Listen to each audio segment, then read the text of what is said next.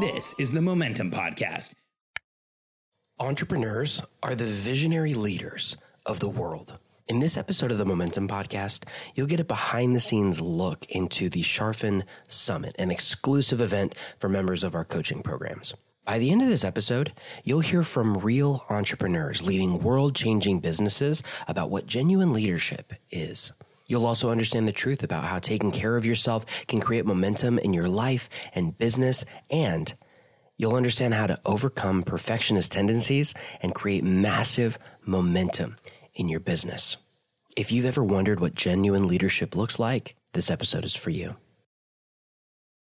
I'm Alex Charfen, and this is the Momentum Podcast, made for empire builders, game changers, trailblazers, shot takers, record breakers, world makers, and creators of all kinds. Those among us who can't turn it off and don't know why anyone would want to. We challenge complacency, destroy apathy, and we are obsessed with creating momentum so we can roll over bureaucracy and make our greatest contribution. Sure, we pay attention to their rules, but only so that we can bend them, break them, then rewrite them around our own own will. We don't accept our destiny, we define it. We don't understand defeat because you only lose if you stop, and we don't know how. While the rest of the world strives for average and clings desperately to the status quo, we are the minority the few who are willing to hallucinate there could be a better future. And instead of just daydreaming of what could be, we endure the vulnerability and exposure it takes to make it real. We are the evolutionary hunters, clearly the most important people in the world, because entrepreneurs are the only source of consistent, positive human evolution, and we always will be. So, uh, to wrap up this event, you all, by the way, um, just show of hands, how many people in their breakout room met somebody really awesome that you plan on connecting with again? Yes. Okay. That's the whole goal. I, I, we, you know, entrepreneurs, need community, I think, way more than the rest of the world. Yet we ignore community for most of our careers and most of our lives. How many of you embody that statement? I know I do. And so the more that we understand that this is where a lot of our, our strength and a lot of our power, a lot of our understanding of the world is going to come from, the more important it becomes to us. So what I would love to do, and this is, you know, the, the way I like to do this after a breakout is I want you to share something you heard from someone else. So if you'd like to share, if you heard something awesome from someone else, just put just say I'd like to share in the chat. If you don't put something in the chat, I just want to also point out that means what you're saying to the other people in your breakout room is that they weren't that awesome. So like just consider that as you make this decision. You know, I'd like to see a lot of names in this chat. Um, I'd like to get maybe 10 or 15 minutes of of uh, just some reflection here. Our team loves to hear it. I like you you all to hear from each other. So let's uh, and keep keep piling them in here. I um, let's get this list a little bit longer than it is, but let's start with Justin Dyson. What's up, Alex? And not much, Justin. Thanks, man. Thanks for being the first one to volunteer. I appreciate you. Yeah, yeah, yeah. It's all good. Um, let's go first. But um, yeah, so my group. Uh, one thing Gabriella said that I you know agree with this sentiment. She was just talking about kind of like the psychological safety um, that we've discussed throughout the day, um, kind of just self care in general as well. So for me and her both, I think that was kind of a big thing, especially because you know COVID and all the other craziness in the world right now. Um, so that was kind of a big key takeaway. And then the other thing that we we just kind of had more of a roundtable discussion after we shared our wins or whatever um, and just talking about, or we had a good split between like operators and I guess CEOs and the group, and I happen to be dealing with both right now, or being both right now. Um, so it's uh, it was it was really cool to be able to like just offer that back and forth of like, well, here's the CEO perspective, and then also here's the operator perspective, and we are able to help one another kind of tackle a few questions or obstacles. So it was really good. Nice, nice. Thanks, Justin. I appreciate you sharing. Uh, Cosmo, let's hear from you. And then we're going to Kelly next. I need a couple more names in here. Yep. Uh, Kelly said, uh, she said, uh, uh, the one thing that just keeps coming back time and time again back in her face is self care and how important it is. And it, it's so funny. We all kind of, you know, hit on that um, and how we mistreat ourselves for the game. Yeah.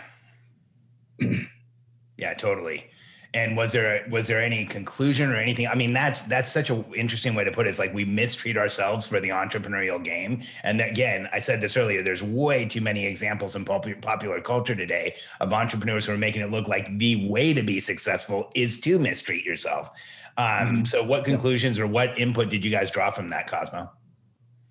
Uh, well, I know me. I'm gonna still focus on self care and uh, just keep keep ratcheting it up.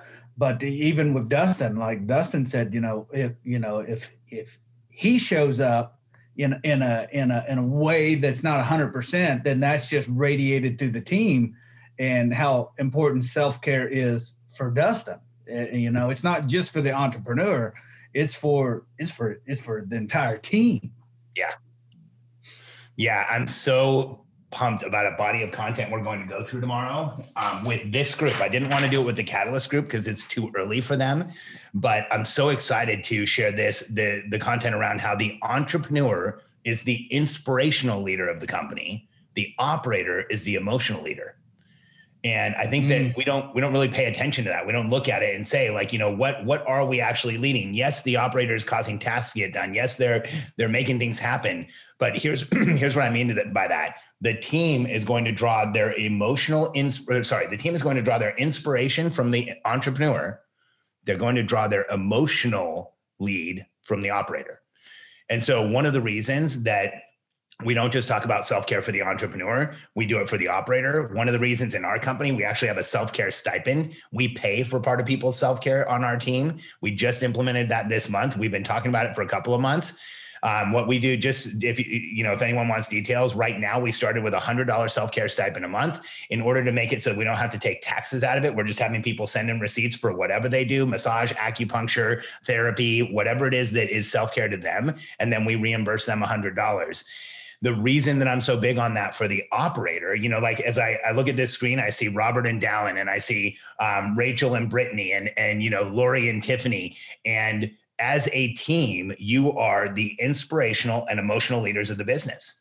And as an entrepreneur, you never want to step into that emotional lead place. You want the operator to have that because we are volatile emotionally but we do want to have the inspirational lead and and the operator doesn't want to take that away either because they're they're the emotional leader. And so once you separate those out and you understand it self-care takes on a whole new meaning because if you aren't taking care of yourself it's hard to do either of those.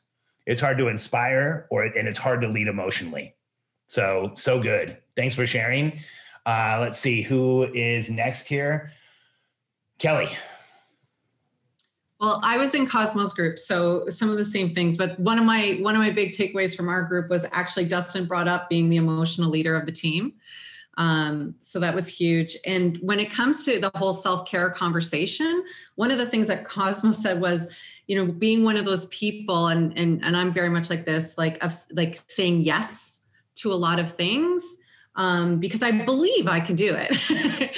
um, that Cosmos started to create instead of a to-do list, like a I, was thinking a to-don't list, like what he's not going to do, and um, remove anything that doesn't um, move him towards um, his goals or, or, outcomes that are specifically um, connected to his role. And so that was that really stood out for for me as well. But definitely the self care piece is like big in my face right now. So good, Kelly. Um, years ago, uh, I had a consultant who told me you have to really be careful about what you say yes to because you block out everything else with a no. And it took forever for that to sink in. I, I remember asking, like, what do you mean by that? He said, well, you say yes to an appointment at noon on your calendar. You're saying no to anything else you could be doing at noon on your calendar you say yes to jumping in and helping the team, you're saying no to everything else you could potentially be doing at that time. And, and he said, you know, one of the biggest inter- in, issues with entrepreneurs is that we are the fastest to say yes. In fact, you know, when we're in a decision making process, we want to get out of it as fast as possible. And if we can just say yes and take it on, oftentimes that's the habit we get ourselves into. So, so good, Kelly. I appreciate that. Um, really appreciate it. Let's see. Let's go to um, Dallin. Yeah, so we started with a, a self care conversation as well. So I'm really glad that uh, we're all aligned on eliminating the stigmas around these topics, fierce. Um, but what I found really helpful as well is I, as a as a human, as a as a worker, am a perfectionist, And so I don't like to release something to the team or to the public or to myself if it is not in its most complete state at that time. And so I I've been as going through the process so far. I've been taking my time and trying to be as meticulous as I can um, in pulling together all of our strategic direction uh, documents. All that to say that um, Angela reminded me that when we're building these processes, we're not going to get it right. We're not going to get it perfect the first time. And when you have nothing, you know, when you're building a foundation, it's more important to get something out than it is to get the perfect final draft out. Um, which relates back to what you were talking about, Alex, regarding the you know the team training site. Is it doesn't have to be perfect the first time. Get it out there, do it, and then go back, refine and tweak, refine and tweak, refine and tweak through uh, the, the process that we're all learning to implement here. So I loved that realization, that reminder, and that um, encouragement to keep doing good work, but don't be my own bottleneck in preventing the process from taking root earlier on. So good. So good. By the way, that first catch of the AirPod was like really awesome. Watch the athleticism in that. Did you see that? It was like coming out. he's like, just grabbed it and put it back in as he was talking. But um, Dallin, you know, it's kind of like one of those one of those those things about being an operator. Really amazing operators come in perfectionist packages. They just do. That's that's how it is. Like really amazing operators are perfectionists. And then what what we do in our our content is help walk away from perfection and walk into production like getting things done like making it happen and using and and really setting aside that quest for perfection because your business is broken. And if things go well it always will be. Anyone who is a perfectionist should just put that on their desk and that should be what you start your day with because then that way your blood pressure doesn't go up every time there's something that isn't perfect. Um, i love this realization dallin. I think it's going to be huge for you uh, especially if you are an admitted recovering perfectionist. There is a ton in our group.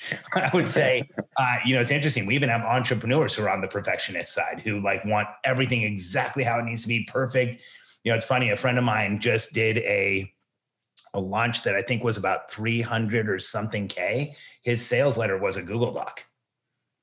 When you clicked, it opened a Google Doc and he sold off of a Google Doc. $300,000 in high ticket sales. So I look, you know, some people take it to the extreme of having to have everything be absolutely perfect. He crushed it with a Google Doc. His name is George Bryan. It was super interesting watching him do that. And I'm like, George, you have nothing. He's like, I know, isn't it great? it, was, it was totally funny watching. And then I'm like, man, I need to check myself. Like this guy's doing it with a Google Doc. And you know, this, this, it shows you, you just, you don't have to have that level of perfection. Thanks so much for the insight, Dallin. Um, Travis Barker, public speaker, jump in there, man. um, uh, my takeaway is actually going to be from Dallin. He was talking about how this has been such a fantastic place to build connections and having the safe space to communicate, um, which I I will echo that. I'm sure it's recorded, Deanna. It'll be okay. um, I just want to echo that. So uh, Tiffany mentioned it too yesterday, and I think we heard it today about people getting on the support calls. Like the, those are just awesome places. I I try to get on them religiously, but I would encourage everyone to just because that is like it's comfort in a box for half an hour. Mm-hmm. So so good. That's a really good one. Um, we're now going to add that to our sales page. Comfort in a box for a half hour. Um, Let's see. Andrew McDonald says we chatted a little about who else has implemented what, and despite wanting to implement everything perfectly, there it comes again. Just picking the most important chunk and getting it done will bring growth, and committing to not making it perfect. What's our standard on waterfalls? Like, what is a winning waterfall? At the end of the month, a winning waterfall, like a celebration, is 80%. Just 80%. And here's what I know from working through these concepts with hundreds of companies. And when I used to do it, it was way more up close and personal. If we got a company to consistently hit between 70 and 80% of their waterfall, it exploded.